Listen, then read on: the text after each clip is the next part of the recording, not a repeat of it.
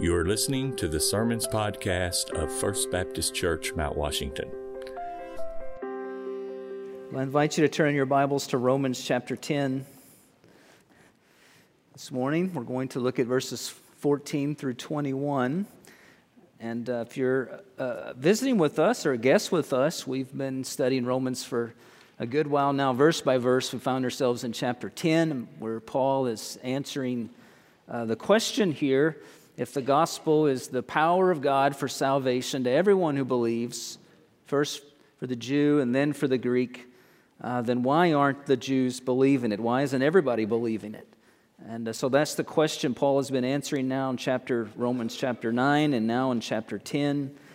And uh, this text today, Paul is explaining, reminding us again of how the gospel comes to us, uh, how it comes to anyone, and then why some are not believing it. So let's look at it together. Romans 10, verse 14. How then will they call on him in whom they have not believed? And how are they to believe in him of whom they have never heard?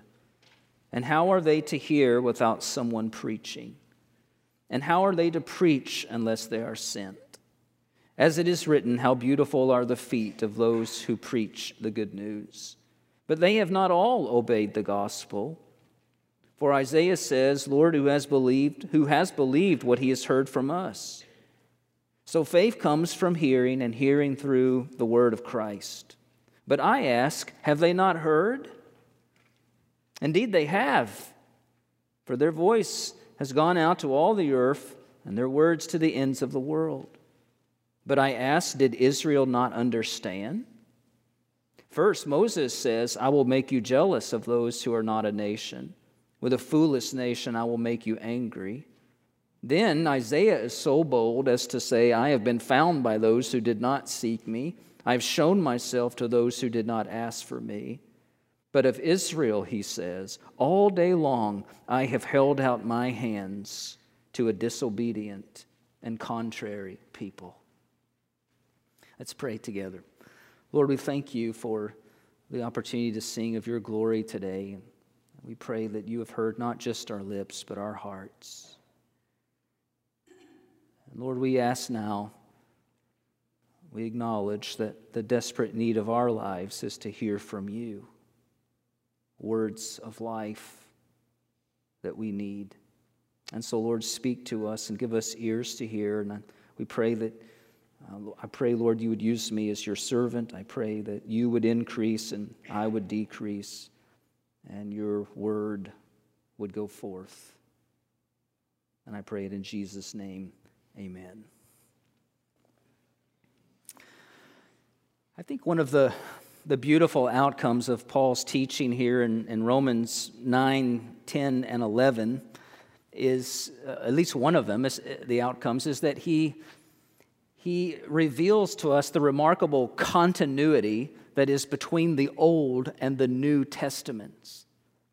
Um, it's unfortunate, I think, that somewhere along the way that, that the word old is used uh, because it implies uh, that it's outdated, that the Old Testament is outdated, that it's uh, in the past, and therefore not very relevant to us uh, today. And that's easy to get into our minds, especially when we try to read it as well, because the Old Testament is difficult to read.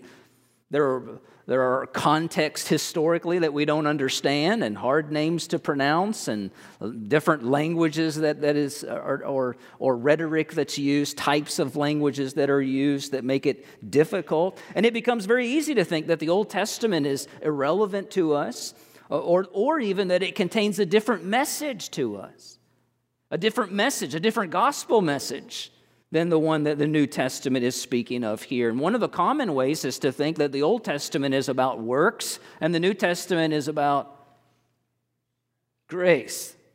Right? And so we, we, we, we commonly go there. But Paul, what he is doing in these chapters really is kind of blowing up all of that thinking. Because nearly every point that he makes in Romans 10, he gets from the Old Testament.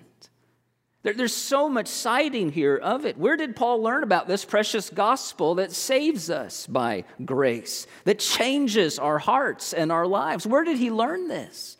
He learned it from the Old Testament.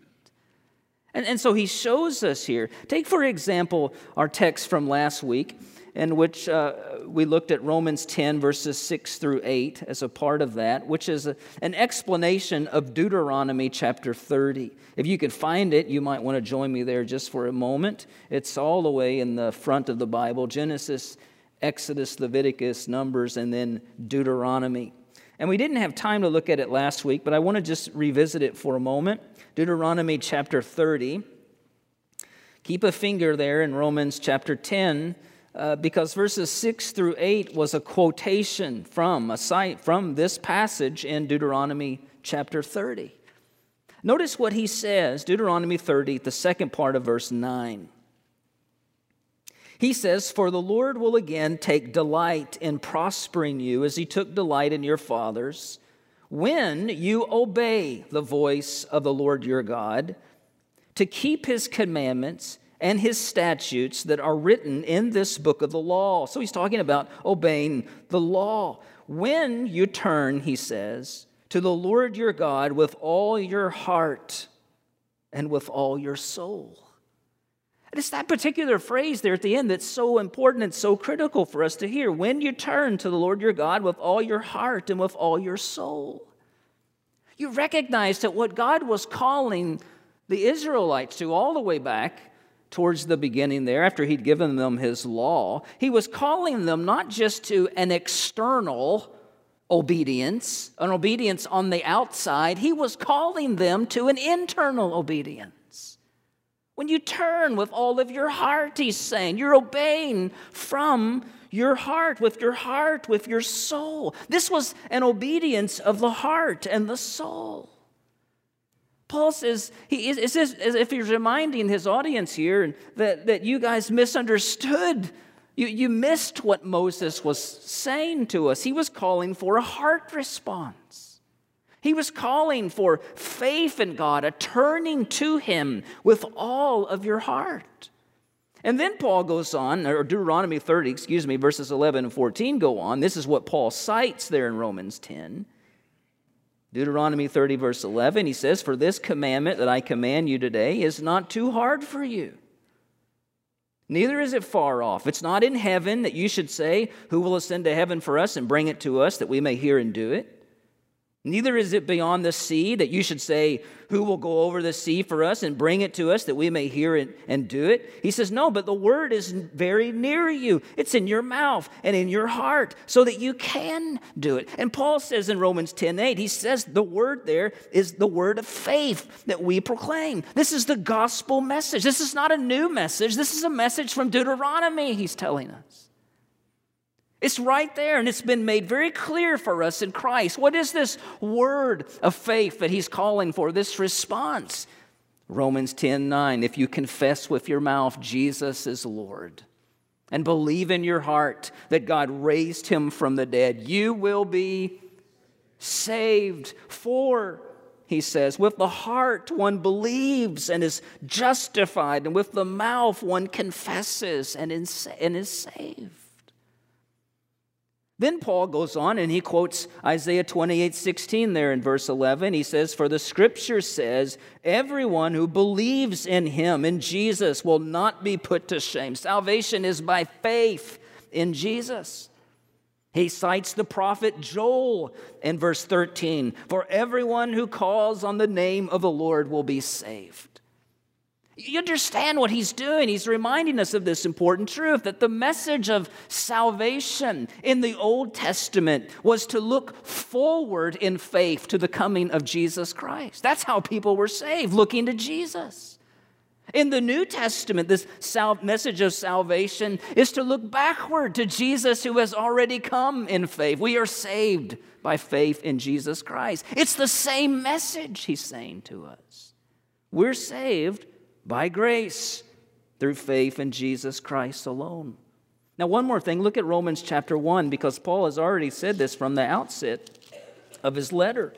Romans chapter 1, verse 1, he says, Paul, a servant of Christ Jesus, called to be an apostle, notice, set apart for the gospel of God. And notice how he describes the gospel of God Verse 2 which he promised beforehand through his prophets and the Holy Scriptures. What is he talking about there? He's talking about the Old Testament.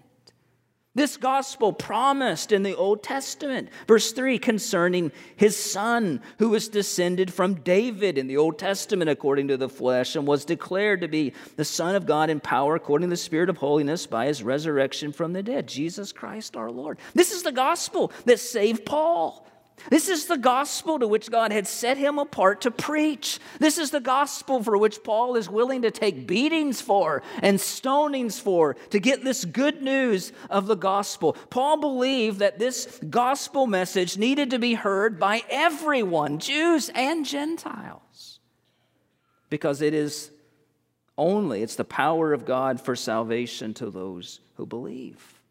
And so now, in the remainder of this chapter, our chapter 10, Paul is explaining to us how this gospel comes to us. Verse 13, he said, Everyone who calls on the name of the Lord will be saved. It leads then to a question well, how will they call on him? And, and, and, or how, why aren't other people calling on him? How does this gospel come? Why are some calling on him and some not calling on God for salvation? That's his two points that he's explaining here. That's our two points today. First, look at how the gospel comes to anyone. Paul explains it, and again, we should not be surprised to see more verses from the Old Testament to support his argument. Every point he makes here is from the Old Testament. Verse 14 and 15 How then will they call on him, call on Jesus in whom they've not believed? And how are they to believe in him of whom they've never heard? And how are they to hear without someone preaching? And how are they to preach unless they are sent? As it is written, how beautiful are the feet of those who preach the good news. Now, notice several necessities there because it's a link. It's like a chain of, of, events, if you will, or, or ways in which the, spelling out how the gospel comes to us. First, we notice the necessity of calling on Christ. How will they call on him? Verse 14. I mean, the first necessary thing, if a person is to be saved, he or she must call on Christ. Right? Verse 13 everyone who calls on the name of the Lord will be saved. This is an important verse because it reminds us, as, as we've seen, that saving faith involves more than just head knowledge. Look ahead in verse 14. There's a difference between calling on Christ and believing on Christ. It's not enough just to know about Jesus in your head. You, you have to put your trust in Jesus Christ.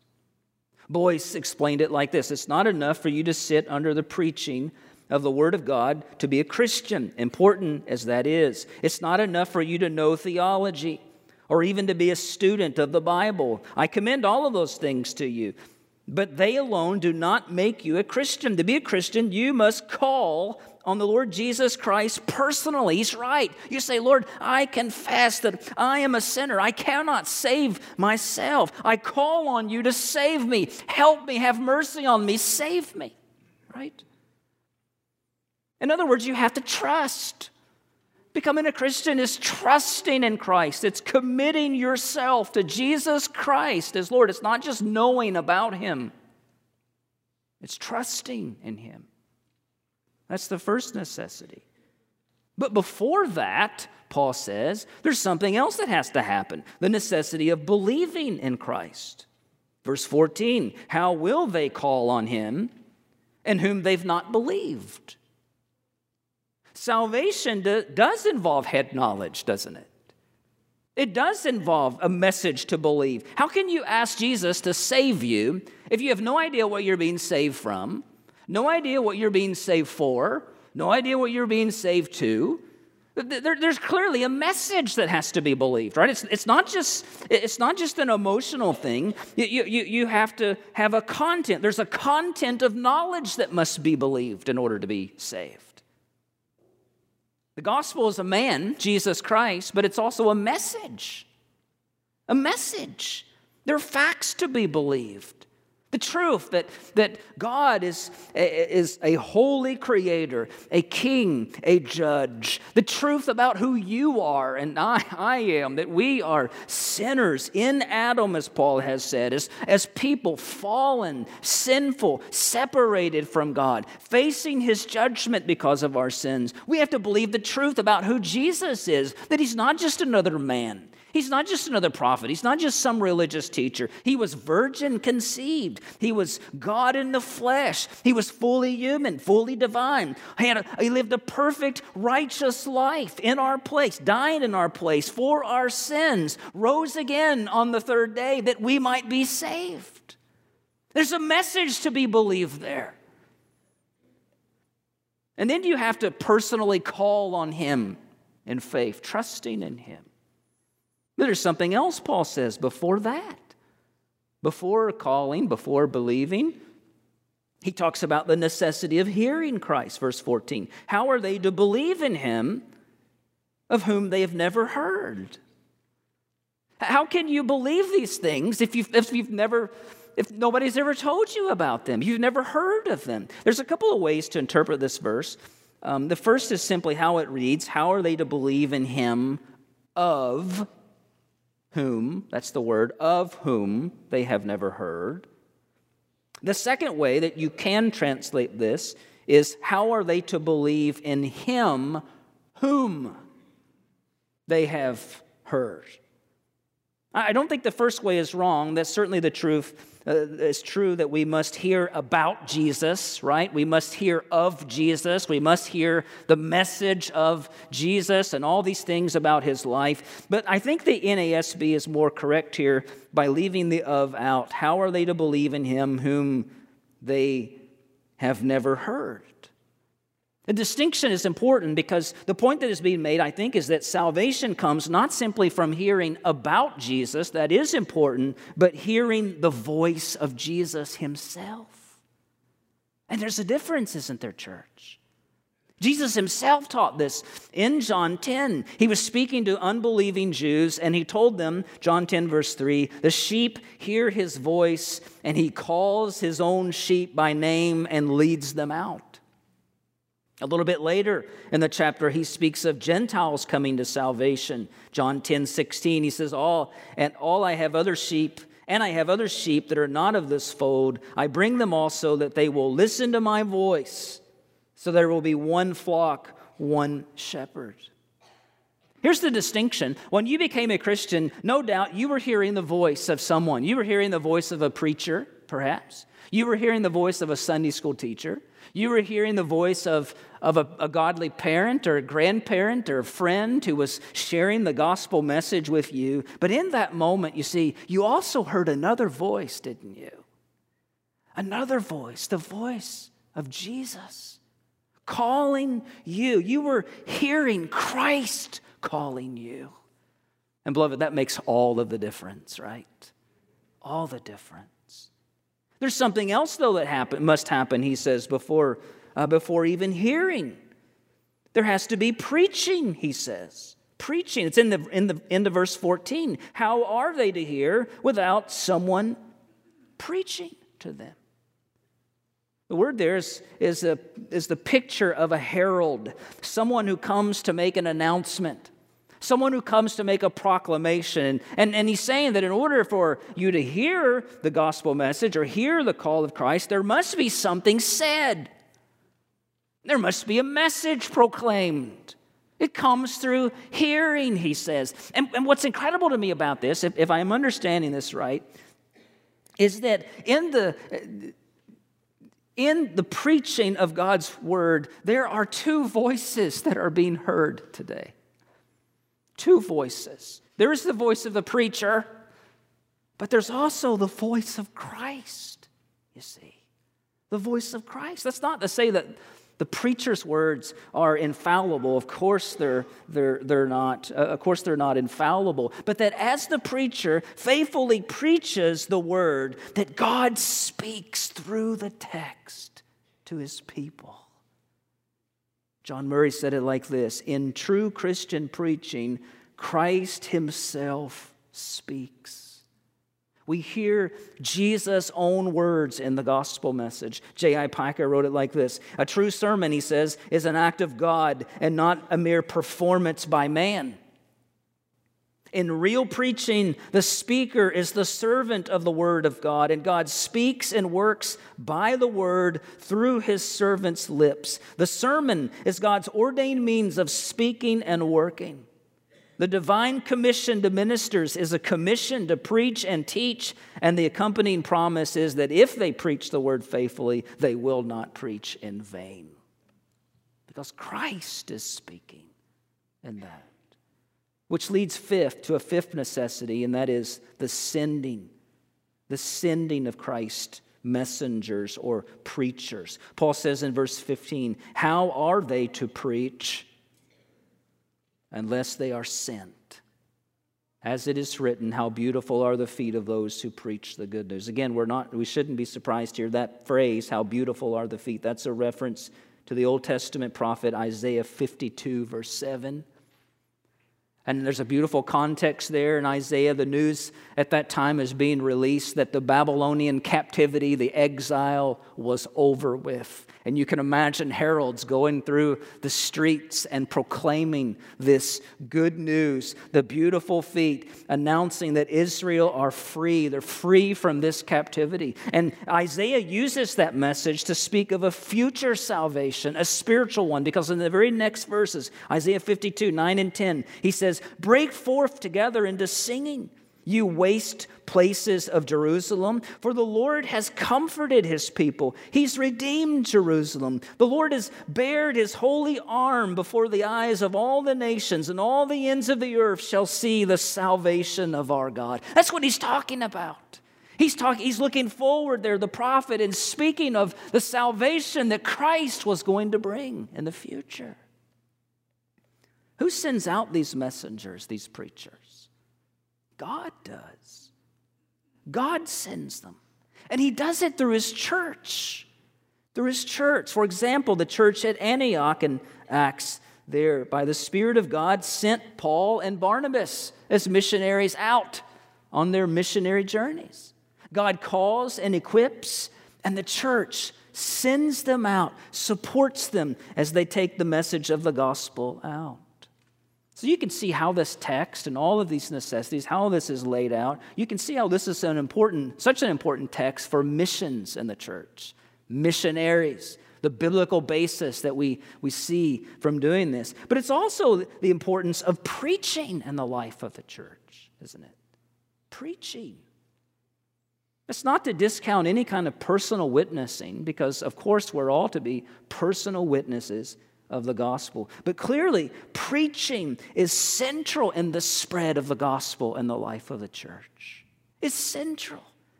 I look about the landscape today and, and, and, and I wonder if the church in America, if we have forgotten this simple truth this simple truth that Paul has saying here? Have we forgotten the conviction that God uses preaching for the salvation of sinners? He never promises to use creativity to save anyone. He never promises cleverness. He never promises to use drama sketches in His Word. He never promises to use video presentations or entertainment. God always promises to use His preached Word and the life of His people. And you see it all throughout the scriptures. This is why, church, that we want to be a people of the word. That we want this to be a distinctive. When people come in here, they, they, they know, they understand. This is, this is a distinctive of who we are. We want to be a church that is centered around the Word of God in all that we do. Because, church, our hope is not in another program, our hope is not in another activity. Our hope is, is not in any of those things. Our hope is in the Word of God. It is the Word of God that gives life to dying, dead souls, right? It is the Word of God that revives and sanctifies and convicts and comforts. It is the Word of God that transforms a church. It is the Word of God that preserves the community around that church. Do we believe that? Do we believe that, church? And if so, do we expect God to do something through the preaching and teaching of His Word? Do we have that expectation as we're are we looking to the Lord when we come to church? Are we looking to the Lord to use his word today in my life, in your life, in the lives of those sitting around us, prayerfully even in the lives of lost people who need to hear the gospel of Jesus Christ? Are we looking to his word to be used in that way?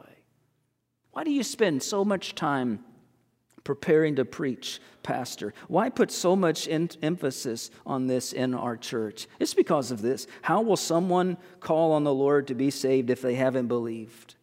And how will they believe if they haven't heard? And how will they hear if no one preaching, no one preaches? And how will they preach if they are not sent?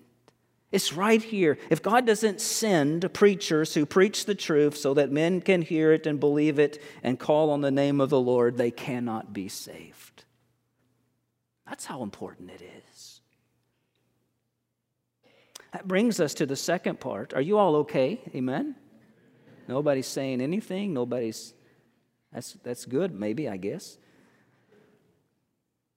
The, the second part here is that if, if that if that's how the gospel comes, if this is God's pattern for how he works in the life of his church and people and how the gospel goes forth to people, why aren't more people, in Paul's case here in Romans, why aren't more of the Jews calling on the Lord for salvation? Why, in other words, why, the, why is the gospel rejected by so many today? Like Paul brings that up in verse 16. He's speaking there of the Jews. He says, But they have, I think the lay, they have not all obeyed the gospel. For, another Old Testament passage, Isaiah says, Lord, who has believed what he has heard from us? Now, the they there, I think surely is referring to the Jews. He says they are not obeying the gospel, they're not submitting to the gospel message. And Paul once again looks to the Old Testament, this time to Isaiah chapter 53, verse 1. And this is the passage here in Isaiah 53, you may remember, that is speaking about, with unbelievable clarity, a prophecy about the coming of Christ, his death, how Jesus was led as a lamb to the slaughter. You remember that, and the Lord laying on him the iniquity of us all. It's an incredible passage. But before Isaiah explains that message in Isaiah 53, he writes these words Who has believed what he's heard from us? It's almost like Isaiah is saying, Who's ever going to believe this message I'm about to tell you? Of all the places we could look to for salvation, there's this, there's this incredible message I'm about to tell you, and who could ever believe it? It's like Isaiah's looking around for anyone to believe this gospel message. And yet, church, I tell you, this is the very means that God uses to save and grow his people. In verse 17, he condenses that message of verses 14 and 15. He says, Faith comes from hearing and hearing through the word of Christ. Salvation does not come by meditation or by uh, speculation uh, or, or philosophizing or, or, or whatever. It, it, it comes, he says, by hearing the word of Christ, the word about Christ and the word of Christ himself. So, why aren't the Jews believing it? Paul asks two questions there, doesn't he? The first question, verse 18, is he says, Is it because they haven't heard? But I ask, he says, have they not heard? Indeed, they have, he says. For their voice has gone out to all the earth, and their words to the ends of the world. It's somewhat unexpected that Paul cites there. That's a ver in the quotations, he's citing Psalm 19:4, another Old Testament passage. Psalm 19:4. And it's a beautiful psalm there, but it's that part, that verse is, is talking about creation. And it's talking about how God's creation shows forth that, that God is a creator. Shows it from all of the earth. But interesting, Paul uses it here to talk about the gospel going forth, the word. I don't think that Paul means uh, that, thinks that everyone has heard it, But, but I think what he is saying is that by this time, the gospel message was widespread. And to the Jews whom he was writing to, and the, the Gentiles and the Jews there that, he, that he's writing to in Rome, that they certainly would have heard this. I mean, Paul is saying that, that this is not a hearing issue. You have heard all about this gospel of Jesus. Well, he says the second question in verse 19 maybe the Jews are, are rejecting the gospel because they don't understand it. He says, But I ask, verse 19, did Israel not understand? If it wasn't a hearing problem, maybe the problem is they don't understand what's being said. And Paul says that's not it either. And he gives several answers. He cites Moses in Deuteronomy 32, verse 21. First, he says, Moses says, here's the quote I will make you jealous of those who are not a nation. With a foolish nation, I will make you angry. In other words, Paul is saying Moses prophesied that this rejection was going to happen. Told you a long time ago there'd come a day when God would uh, embrace the Gentiles and bless them with salvation, and he would do this in order to provoke the Jews to jealousy to make them jealous. And, and in fact, that the Jews were jealous was an indication that they, they full well understood the gospel message. This was not an understanding problem, they understood it. It was a willingness problem, it was a heart problem that they had. Jesus warned them many times in the gospel about this. You think back into the parables of Matthew 21, 22, somewhere in there, where Jesus kept saying to the Jews, He's inviting them with the gospel. You don't want to, He says, You don't want to come into the banquet. You don't want to, that, that parable, you don't want to come into my salvation, into the banquet. And it's if Jesus says, That's fine, I'll go find someone else.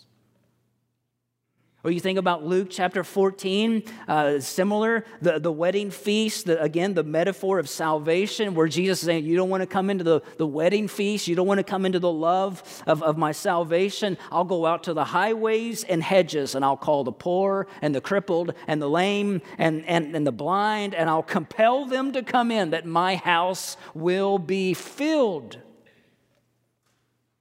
And it was provoking jealousy in the Jews. Then in verses 20 and 21, Paul quotes another text from Isaiah, and this time it's from Isaiah 65.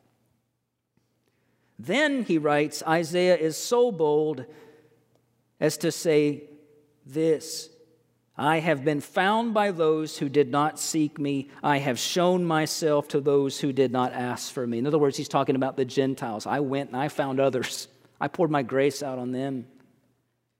But Verse 21 of Israel, he says, All day long I have held out my hands to a disobedient and contrary people.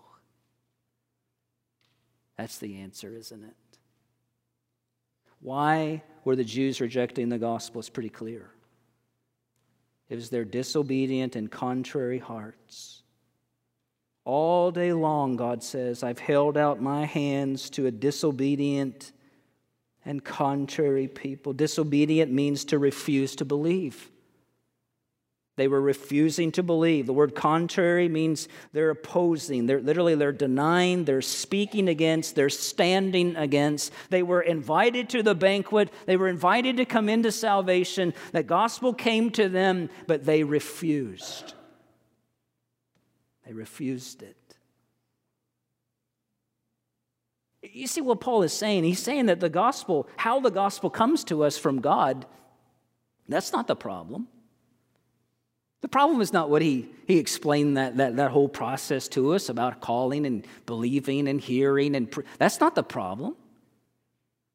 The, the problem is with their hearts. They're refusing to believe, refusing to call on the Lord to save them all day long is, I think, figurative language there, but it's reminding us of the patience and kindness of God, isn't it?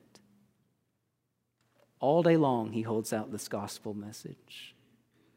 And in Israel's case, we could say for century after century after century, he held out that gospel message. You think about Moses, who lived around 1400 BC, Abraham, who lived about 2000 BC. For centuries, God calling out, extending his arms. Israel cannot say, Oh, we didn't hear it. Israel could not say, Oh, we didn't understand it. No, God has been calling, He's been extending His arms, He's been inviting them to come into His salvation. To be clear here, some of the Jews were believing, right? There's Paul and others. And there's a bit of hope, I think, in verse 19 at some point, maybe that, that uh, the Gentiles coming to faith is going to provoke, it's going to do something with the Israelites. I think there's a, a bitter glimmer of hope there. And I think in chapter 11, Paul's going to speak to a little bit more hope for us.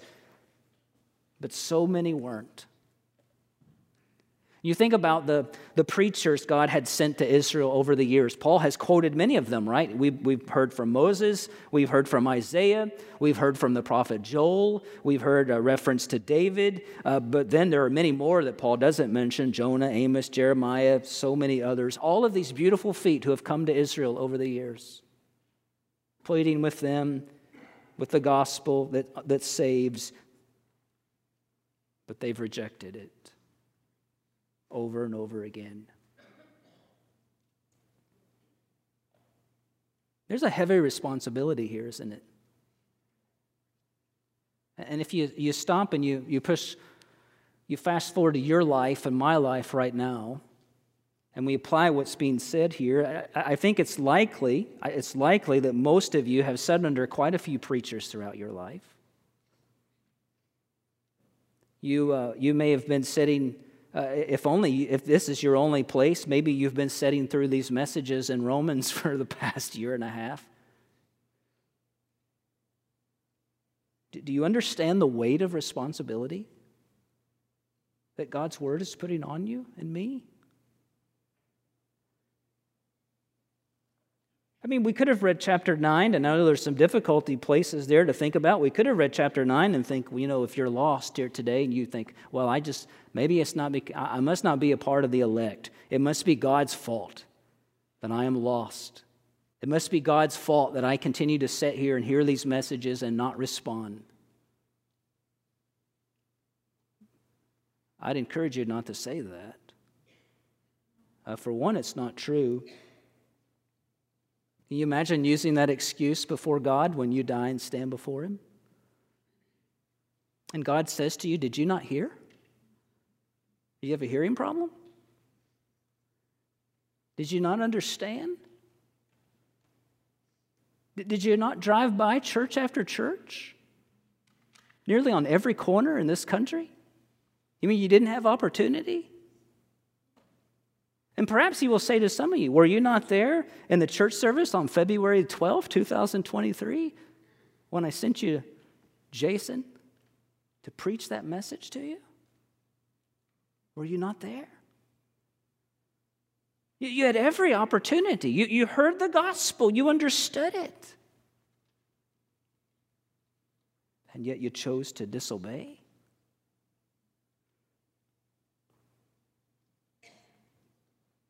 God will give the justice that we deserve in those moments.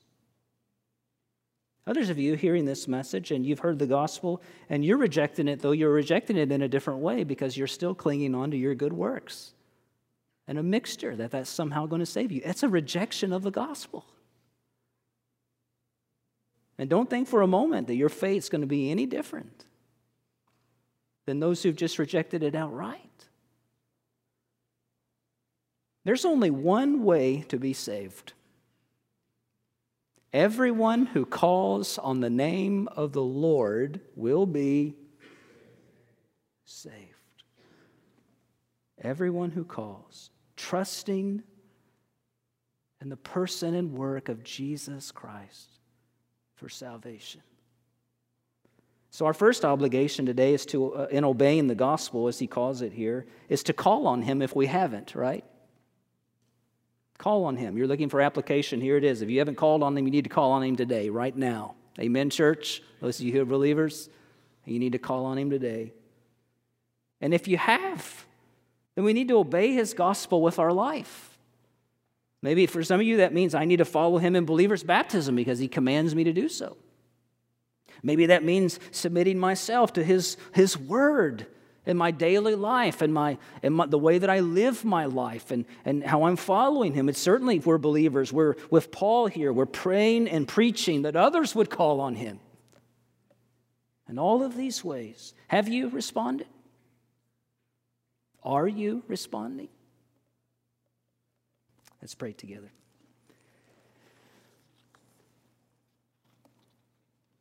Lord, we thank you for, for this word, your word to us today. And we pray, Lord, now that you would use it. We pray that we would not be like the man James speaks about who looks in the mirror and immediately forgets what he looks like. But Lord, as we have heard your word, that we have heard it and we've heard it well and we've heard it clearly, and we have heard it rightly. And Lord, that we would pray and plead for you to help us to obey it. We pray it in Jesus' name. Amen. Let's stand together.